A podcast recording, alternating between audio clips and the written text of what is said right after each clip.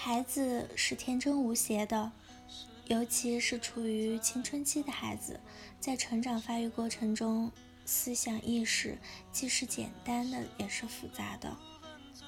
简单的是指他们对这个五彩缤纷的世界的是非好恶，是以自我感觉作为评判标准的；复杂是指他们对这个世界充满好奇和求知欲望。因此，在孩子成长发育的过程中，家长不仅仅是孩子的衣食父母，还是孩子的第一个老师。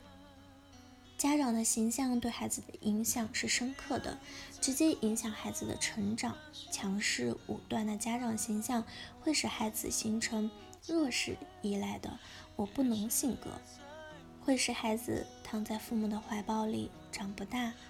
而弱势平等的家长形象会给孩子以自主创造的“我能”天性，充分享受成长的快乐。从心理学的角度来看，父母是陪伴孩子一起成长的。能够意识到这一点的家长，往往和孩子的关系融洽，感情亲密，孩子的心态阳光健康，学习的动力和主动适应社会的能力强。大多数意识不到这一点的家长，总是高高在上，不顾孩子感受的包揽孩子的一切。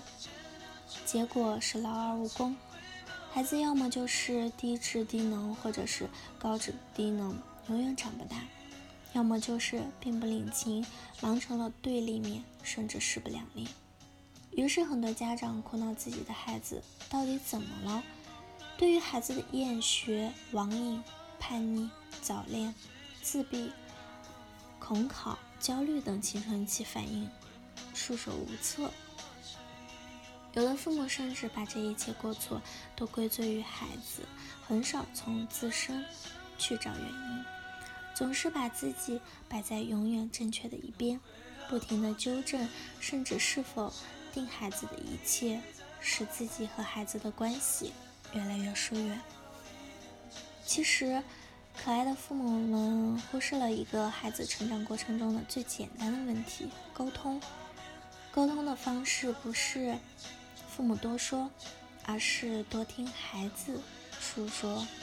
我们很多可爱的父母，在孩子还是婴幼儿的时候，总是想方设法的引导孩子多说话，千方百计的培养孩子的语言理解能力。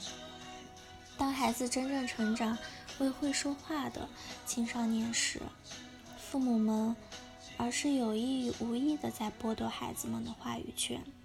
多数时候。缺乏听孩子说话的耐心，往往一句“你懂什么”否决了孩子的一切发言权，再把自己的意志强加给孩子。久而久之，当父母意识到孩子需要语言沟通的时候，而这时的孩子已经什么都不愿意跟父母说了，他们的心里话只向自己要好的朋友或者网络朋友倾诉。与父母之间产生了一道深深的心灵沟通。这时，可爱的父母要么就是指责孩子不听话，要么就是自责自己无能为力。其实这些都于事无补。聪明的父母们为什么不把功夫下在平时？平时给孩子多点时间，多点耐心，多点平等，慢慢养成多听孩子诉说、多听听孩子们的想法的习惯。